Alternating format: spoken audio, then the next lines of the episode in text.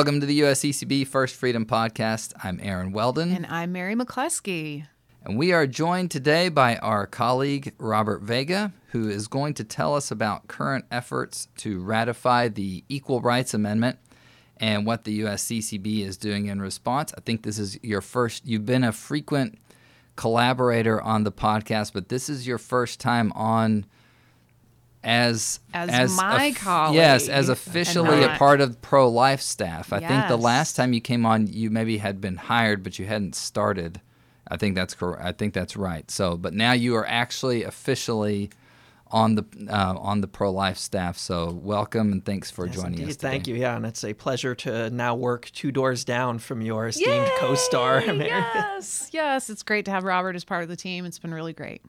Well, so first of all, why don't we just jump in and and um, uh, with this the Equal Rights Amendment? What is it? What is the Equal Rights Amendment?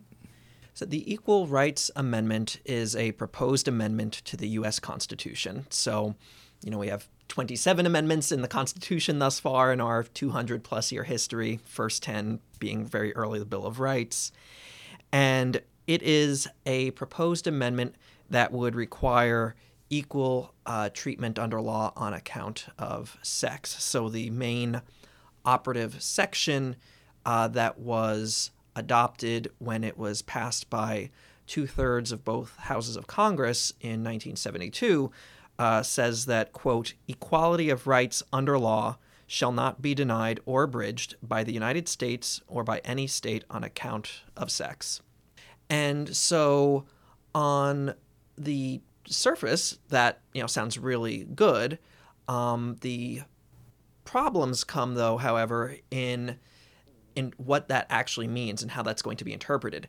And it having been now 50 years since it was initially passed by Congress, that interpretation has very much evolved in some ways that you know we would find problematic.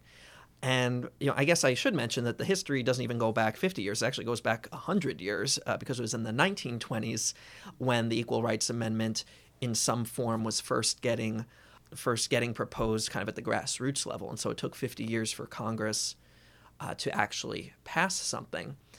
And you know what really happened in the meantime, though, was that the existing equal protection clause under the 14th Amendment, which was passed uh, because of the Civil War and ensuring racial equality, but not actually specifying that was only applied to race, that started getting applied more rig- rigorously to sex later on in the 70s as well. So it it ended up kind of subsuming or you know replacing a lot of what the Equal Rights Amendment in 1972 was, was originally going to do. So, okay. So let me back up. So in 1972, though, maybe it might be a good review really quickly of like, how do you get an amendment to the Constitution? When was the last time that there was? I don't even know. So it's uh, actually a funny one in the actually early 1990s, I believe. Uh, well, I missed that. Yeah. really? Well, it was one that really it, it really kind of slipped under the radar. So the I think I think before that, I think before that the last one was during the Nixon administration and was about the uh, voting age to 18. Oh, okay. The voting age to 18 during the Nixon administration, right? But in the 1990s, there was an amendment that had been proposed back in the 1700s and was just floating out there and then finally got ratified by enough states like almost 200 years later and that is the amendment that says that Congress can't vary its own compensation during the same oh. term that's so they right. can't give themselves a raise unless it effect takes effect after the next election, so they can be held accountable for giving themselves a raise. So now I think so. What are the requirements to actually pass any amendment to the Constitution? It's like ratified by two thirds of the states. So the norm. So Article Five of the Constitution lays out a couple of routes, and the one that has been used the overwhelming majority of the time has been for both houses of Congress to pass the amendment by a two thirds vote each, and then it goes to the states, and then three fourths of the states have to ratify it. There are other possible procedures that would involve, uh, for example, states. Uh, two thirds of states calling for a constitutional convention to consider mm. amendments, kind of in the same oh, way that, the Constitution was created school. in the first place. Wow. Yeah, there actually is like an Article 5 movement out there. Uh, I think a little bit both from the right and the left uh, politically to uh, see where that would go. Um, But that's a whole nother fun can of worms. So then the president is not involved at all. right. Okay. I, mean, I have a couple of questions that are not really related to each other. I guess the first one, um, just sticking with this of how an amendment can even be ratified at all. The people proposing to go forward with this, what can you give us a sense of what they're thinking? Because I can't in, in a country as divided as, our, as ours right now, it's just hard for me to imagine you could get two thirds majority on something like this, and you're def right. I mean, and the states are so divided too. Like, so what would be? Is this is this purely sort of a messaging type move, or yeah? Can you comment at all, or would you rather not comment on sort of the the politics behind going forward with something like that? Well, I think your um, I think your question brings us to the long procedural drama? Okay. of the last 50 years because yeah well, can I throw my other question I in think maybe- there, yeah, maybe and you maybe should you will address that? well, and it may don't let me forget the first one though. Okay, so yeah, but the other question I guess is like you, you said this goes all the way back to the 20s, and I'm just the wondering. other 20s I I realized the other day when I was referring to oh this was first came out in the 20s I'm like wait we're in the 20s Yeah, now. yeah, the- so the, the other 19 20s yeah. Yeah, you're right. But as you point out, I mean, there there have been so many changes, and and so many more. Like since the early '70s to now, there have been there's been so much that has changed with respect to, you know, how women are treated.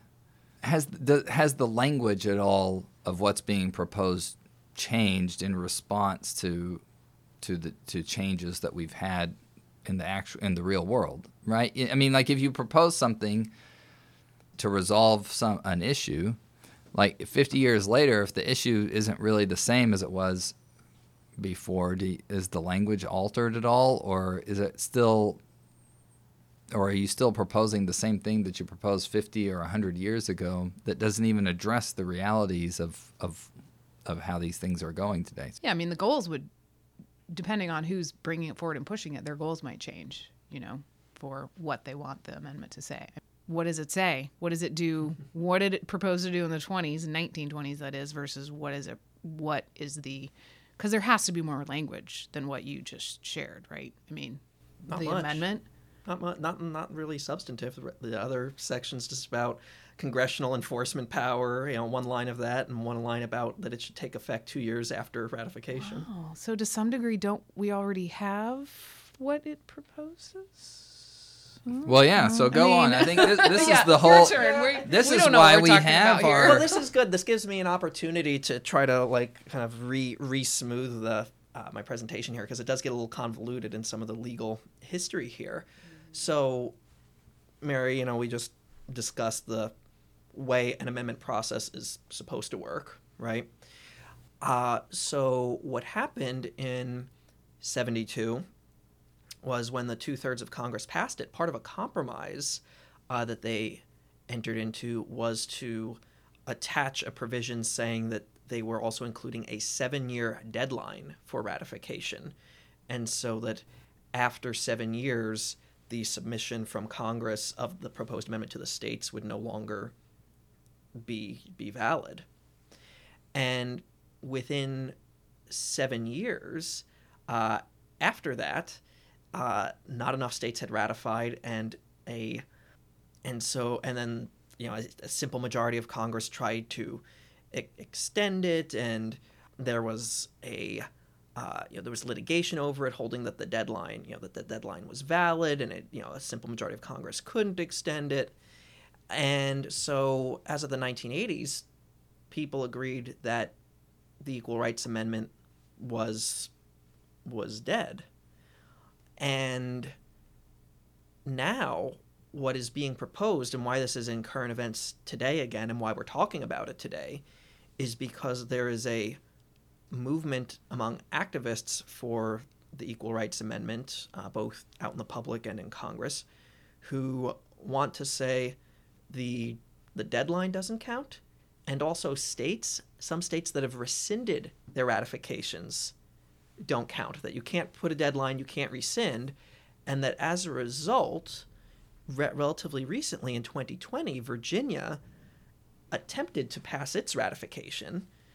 Um, and so they and so the activists for the ERA are saying, well, it is now ratified. You now have Virginia was the 38th state, so you re- you reach the three fourths of the fourths of the state, so it is now the 28th Amendment. And the next week there will be a hearing in the Senate and probably shortly thereafter a vote in the Senate on a resolution for by just a simple majority for the Senate to essentially recognize uh, the amendment as already being part of the Constitution, claim you know, ignoring the existence of the deadline and ignoring the ability of states to rescind their ratifications before the three fourths number had been reached. And there's a similar resolution on, on, the House side. And the val- legal validity of such a move is just really very much in dispute. There's still a live case right now about the Virginia attempted ratification in uh, the U.S. Uh, Circuit Court of Appeals in D.C. Uh, that is still pending about uh, you know, what to, what to make of all this. It's interesting. Okay, so I remember told you I had an anecdote, Aaron. All so right. this might have been I think I only, when only answered half of the questions, by the way, Yeah, we'll get back there. but Sorry, ahead, I'm sorry. I just No, have no. because this is Please. on my mind. Okay, so I was a public. This must have been 1986, but I was a public school student in Vermont. I was probably giving away my age here, but let's just say I was like nine or 10 or 11. I don't remember exactly which grade it was in. It was either fourth, fifth, or sixth grade. And the librarian who also taught my sister in the third grade, she actually had a session with all the kids in the library, boys and girls, about the Equal Rights Amendment and how wonderful it was and how it would give women so many opportunities that they didn't have before and rah, rah, rah. And you got to get behind this and start talking to your parents about it. And I remember, like, and I was, you know, a little kid. I didn't know what the heck she was talking about. But I remembered that when we brought this up again, I was like, hmm. I know that that was appropriate for my librarian to be promoting this to public school students. Kind of- you know, but the story Vermont. actually gives like- me a little bit of relief about what's going on in public schools today that we hear so much about. Like, oh, maybe this has been going on the whole time. We just didn't know about it before the internet. yeah, maybe. So, anyway, keep going with your. I mean, I, I think maybe the listeners are probably thinking right now, well, wait a minute. It sounded pretty good. What's wrong Yeah, we with still haven't talked about the issues I yet, right? I We still haven't talked about the Like, problems why yet. It's a Well, problem. yeah. So I'm. I mean, maybe maybe this was what you were already going to to get into a little bit, but you know, as as Mary kind of alluded to earlier, what is the point or what is the need for this? What and so I guess this gets to the question of you know what why did the supporters want this or why why would they still be pushing this? Do they not have the protections? Or the rights that, that they were seeking in the early 70s or in the 1920s? Did they not have them now? you know, at, at the outset, a lot of what the Equal Rights Amendment would do before the Supreme Court started applying the Equal Protection Clause, you know, for discrimination on the basis of sex a little more uh, robustly, uh, it would be uh, to promote things at least where there's a government actor, you know, like uh, you know, equal, you know, equal pay, equal inheritance rights, even because you know, believe it, you know, because that actually is something that wasn't automatic in the history of our country. You know, so there are good, solid principles, you know, emanate, you know, uh, emanating from that about ensuring that you know equal treatment of men and women under law, you know, that is concurrent with their having you know equal dignity, certainly. But after you get in the the a couple years later in the 70s after you get more of this supreme court recognition of equal rights for women under the constitution uh, when there's a government actor. And then also statutes both at the federal and state level enacted by legislatures ensuring equal pay like uh, titles uh, title 7 and uh, you know, pregnancy non-discrimination act and title title 9 for uh, education opportunities and all you know, fair, fair housing and uh, all sorts of arrays of non-discrimination laws you kind of do create a situation where there's not much more that the ERA can do for you other than potentially create problems like a new national right to abortion. And early on, some critics said that the ERA could be interpreted to do that, but a lot of the proponents said, oh, no, no, no, that's just fear mongering. Well, now, these days, especially in the last few years since the Roe v. Wade decision was becoming eminently vulner- uh, evidently vulnerable and now overturned, a lot of proponents of the ERA have been saying, "Oh, we need to pass it to ensure a national right to abortion because somehow equality in their interpretation demands that."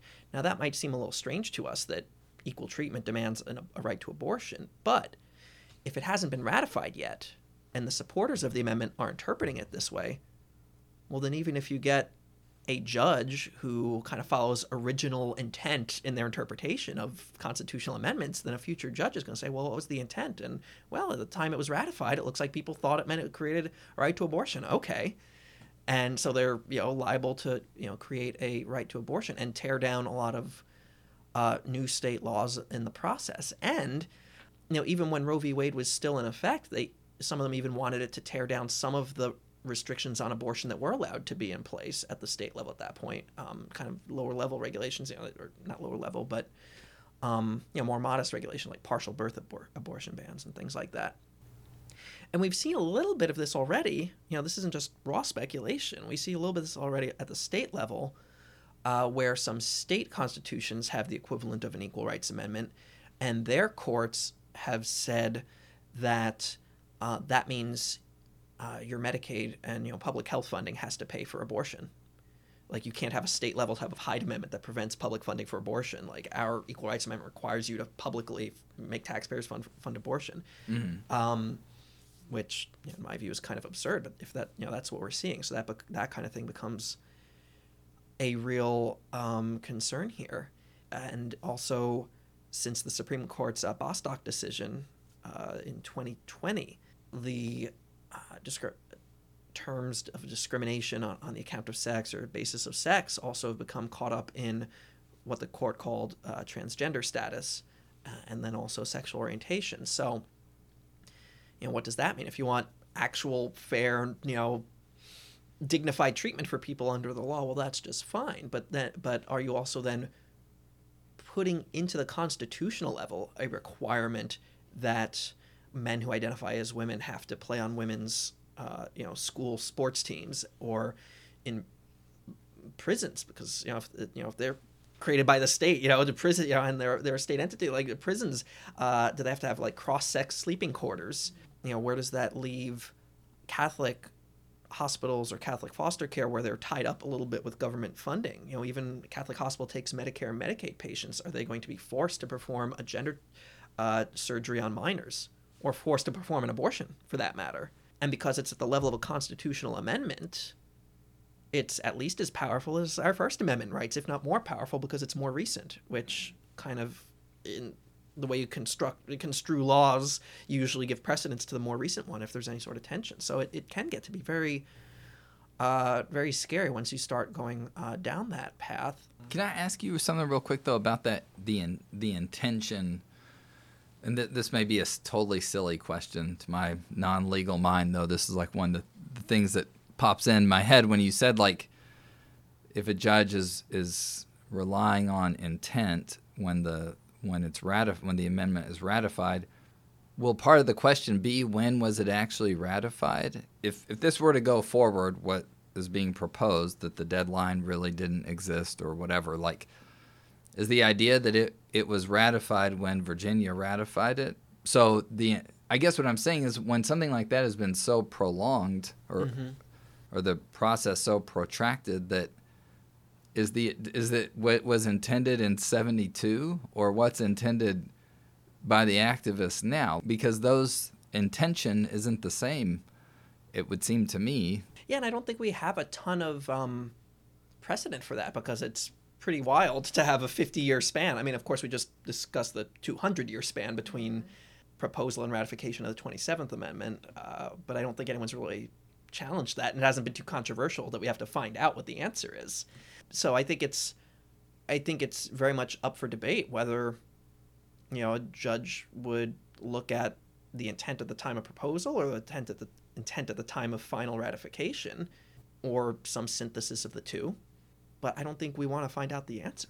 in that, mm. in, in, in because it, it, because there's just, you know, those those negative impacts, you know, are really all you know. There's left to it in a practical sense. The you know, to the extent that there's anything practical left to be gained on the good side for the ERA, like it's it's been hard to artic- articulate. You know, I spent some time just earlier today looking at equalrightsamendment.org, which I've you know been on before to kind of see how they uh, describe it, and there's they have this section and page as to why why do we need the ERA, and so much of it is about you know what they say is preventing rollback of women's rights because they just don't feel like they're guaranteed because they're not in the Constitution or you know they don't get strict enough scrutiny, and that and that's another thing. There's to the extent that courts already scrutinize at the constitutional level, again separate from the statutes, um, any sort of state or government discrimination on the basis of sex, the, the degree of scrutiny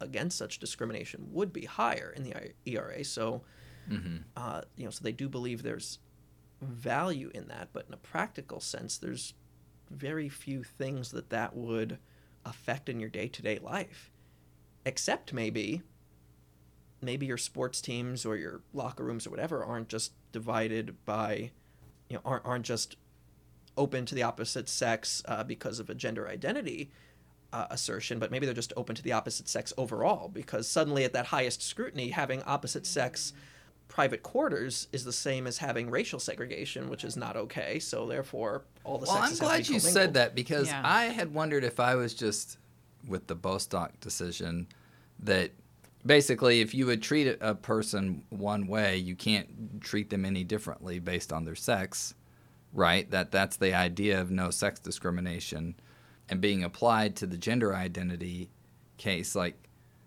well, it the a person wouldn't even need to be to claim a different gender identity in terms of using different facilities and stuff because the it seemed to me the reasoning in Bostock means would be saying that you can't discriminate one way or the other based on sex. Like you can't even consider it in your whatever it is that you're doing, your law or your arrangement or your whatever. And so it's basic like it sounds to me like what you're saying is it's essentially n- nullifying the sex difference because you have to think of everybody as both male and female almost. Like Yeah, well, like yeah, like, like if you have like sex specific facilities, say a factory where you have to take a shower before you leave, and you have male and female facilities.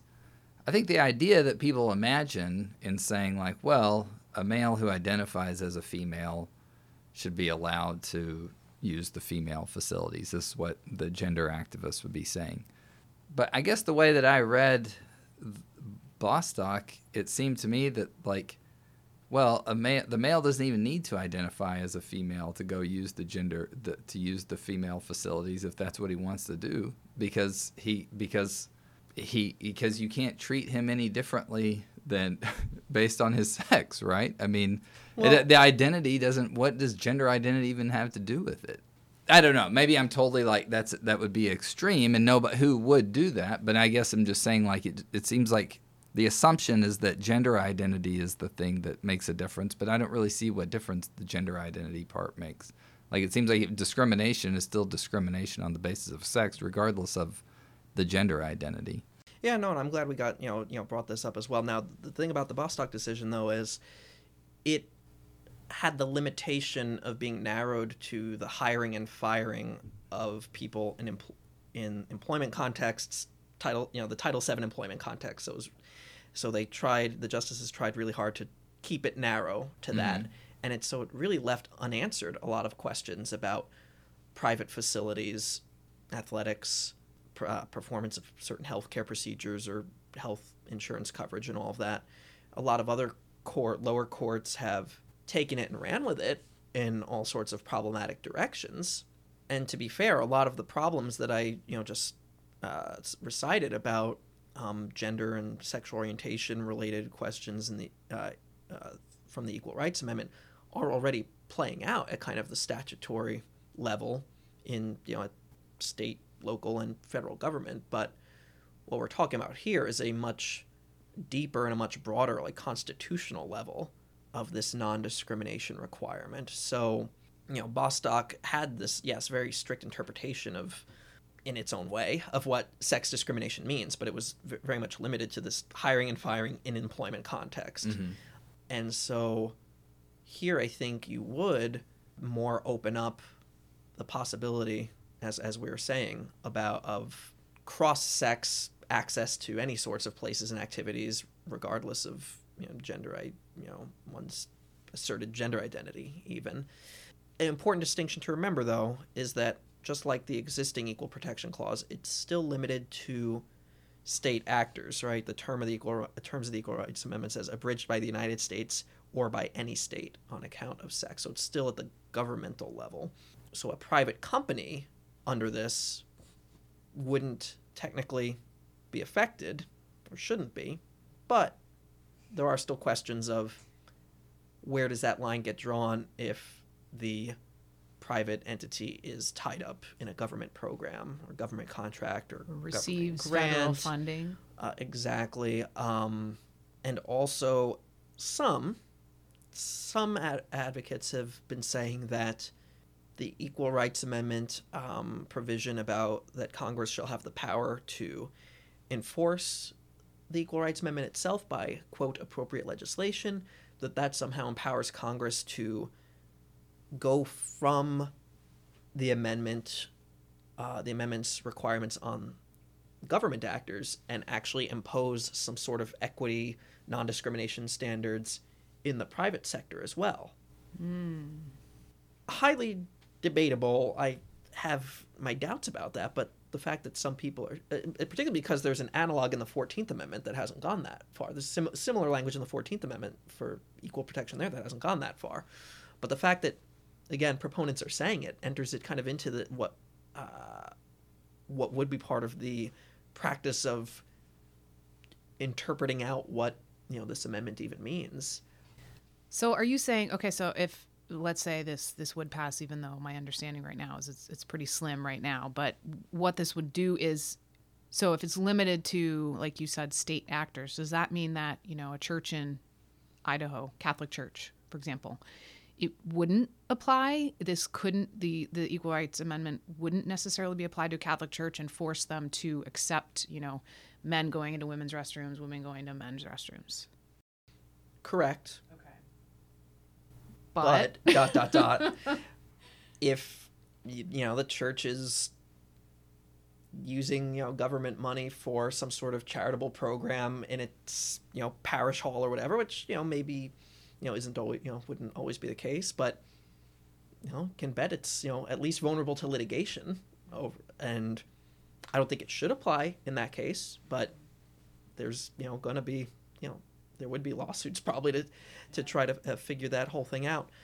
Now, another interesting thing on the flip side of all this, I, I, as well as kind of kind of this imposing of equity in the private sector, is well, what about government uh, programs that are meant to help specifically women? You know, help im- increase women's participation in in the STEM fields, for example, or small business loans geared toward women. Are they would they be unconstitutionally discriminatory on account of sex? Or would they be just the sort of thing the amendment is supposed to do because it has to affirmatively promote equality? right. is- yeah. is- Where's the uh, poor uh, men, poor we have men, they figure- need more help movement. We got to figure out the answer to these questions before we uh, before we consider this like a ratified part of our constitution. That's a big step to ratify the Constitution rather than Of course, just proponents would say it's already ratified, and that's where we are in the Right. dispute now as well. Um, well, yes, and you know, to that, I mean, to that end, of course, we do have a lot of legislation in, in place, as we've discussed, and you know, I only named like maybe three of them, but I think in Bostock, I think Justice Alito's, you know, dissent, I think he named like 100 statutes in, under federal law that have sex non-discrimination in their terms. Mhm. So, to the extent any of that needs to be improved for ensuring real, you know, fair treatment on the basis of sex, then let's have that democratic debate and you know improve them. And to the ex- uh, improve them, and to the extent they need to be refined to not have uh, unintended consequences with respect to abortion or gender gender hormone uh, medical mandates on you know for children, uh, then you know let's you know let's let's let's refine those as well. Mhm. I, I I would say. It's hard to imagine what it would mean for Catholics for the Constitution to give a right to abortion. Like, in a way, we dealt just dealt with that for the last Yeah, few yeah. years. 49 years. But it still always seemed But- difficult, different because there, the you were able. Part of the argument was that it was a bad decision that there is no constitutional. You know, you could. But th- if this would make it more like that, that's what this was for. Part of what the purpose of ratifying this now was to make a constitutional right. It just. But hopefully none of this is going to happen, or hopefully it hasn't happened since, since this is all. Um, so what? But what do you think's going to happen with all of this? Where do you see this going? So we've got two tracks. Um, we have in the legislature the resolutions that are currently up in the House and the Senate, and the Senate doing that vote uh, is coming soon that I mentioned, which will probably fail, but isn't guaranteed. And then we have uh, on the House side, there's a possibility with Republicans currently have the majority in the House, but there's a device called discharge petition by which a minority party, if they get enough members of the majority and have enough members of, Cong- uh, of the House sign it, they can force something onto the onto the floor for a vote that the majority leadership might otherwise not want to see. So there, you know, is a possibility that a Democratic minority in the House could get just enough Republicans to sign on to force it to a vote and potentially pass it there unlikely. So unlikely to pass in either chamber, but still possible enough that if it does, we have on our hands a real serious constitutional question here of, you know, can a simple majority of Congress say that a constitutional amendment exists by virtue of ignoring deadlines and rescissions? And you know, the answer should be no because it take you know they're not a two thirds, which is required to propose an amendment in the first place, and the two thirds majority that did propose the amendment did apply that deadline to it. But we don't really have precedent for, you know, the, the Article Five that lays out the amendment process. Admittedly, doesn't get into deadlines. It doesn't get into rescissions of ratifications before the three fourths threshold is met. So there are questions that haven't had to be answered before. You know, I think the majority of people for decades, including Ruth Bader Ginsburg, by the way, said that you know this amendment has been dead for decades, but it's never been answered. And you know, for her part, I think it's you know really notable that she, who's very much supported the, the ERA, essentially said uh, on multiple occasions in private opinions, not in official court rulings, but in private in her private opinions, is well, how can you ignore the deadline but at the same time ignore the rescissions? Many of which actually came before the deadline, but she's like you can't have it both ways. You can't say there's no deadline, but then also say no one could have rescinded early on either. Uh, and so she would have, and so she wanted to just see the whole process start over, which would at least you know have more legitimacy. So if they Then did, you- oh, sorry, go ahead. Well, I was going to say, then you have the whole separate judicial track with this court case pending in the circuit court because three states, I think it was three states, sued when Virginia claimed to ratify it in 2020 and become the 38th state. The district court judge, who was an Obama appointee, said, you know, said no dice. Um, and so they had oral argument last fall. and We're waiting to hear from the D.C. Circuit Court of Appeals, which is, you know, generally considered kind of the second highest court in the land, and it'll probably go to the Supreme Court, and we will have to see what then they say from there as well. I was just going to ask if so if both House and Senate would ratify the deadline, right, and say, oh, well, this is already actually exists. Who? What's the mechanism? Are you? Is there a precedent? Like who decides? Who who can challenge that? Another branch? No, right? I think you'd probably have, um, off the top of my head, probably states. Well, first would probably be states, especially those that had claimed to have rescinded. Others might be those then personally impacted downstream, like if you do have a um, a Catholic hospital that's caught up in some of the implications of this, or you know, a prison inmate or a student who doesn't like the outcomes uh, for it in their sports team or detention ward or, or whatnot. Um, so I so I think those that's who you would be having to challenge that, and that's if the passage by Congress results in the archivist, who is this person that apparently uh, the is the official one who can put it on the books as part of the Constitution, and uh, the archivist is uh, an appointed member of the executive branch, and thus far, despite um, you know this being a Democratic administration, they haven't I think they've recognized the solemnity of such a step and have you know not taken it, which is why uh, we're kind of seeing this pressure both in Congress and uh, the courts right now. So, would the arc first would the archivist respond to the congressional passage of these resolutions, and then uh, if you know if they did, yeah, I think I think you'd probably first see states line up to you know be, uh, file some. I mean, it seems like you could have a real. whole process again. Well, I mean, it seems like you could have a real crisis on your hands. Like you're saying, I mean, because it sounds like you're suggesting that that even it like that it could, the Congress could vote a certain way, but then potentially the archivist could could not could could ignore them, not ignore them, but like not put actually put it on the books. How would that? How is that? Right. That seems like wild to even. Some guy, woman, just like, ah, eh, But I'm then not it- gonna do my job. Or, it seems well, like you don't could have states, too, like especially the ones who rescinded, say we're not going to recognize this.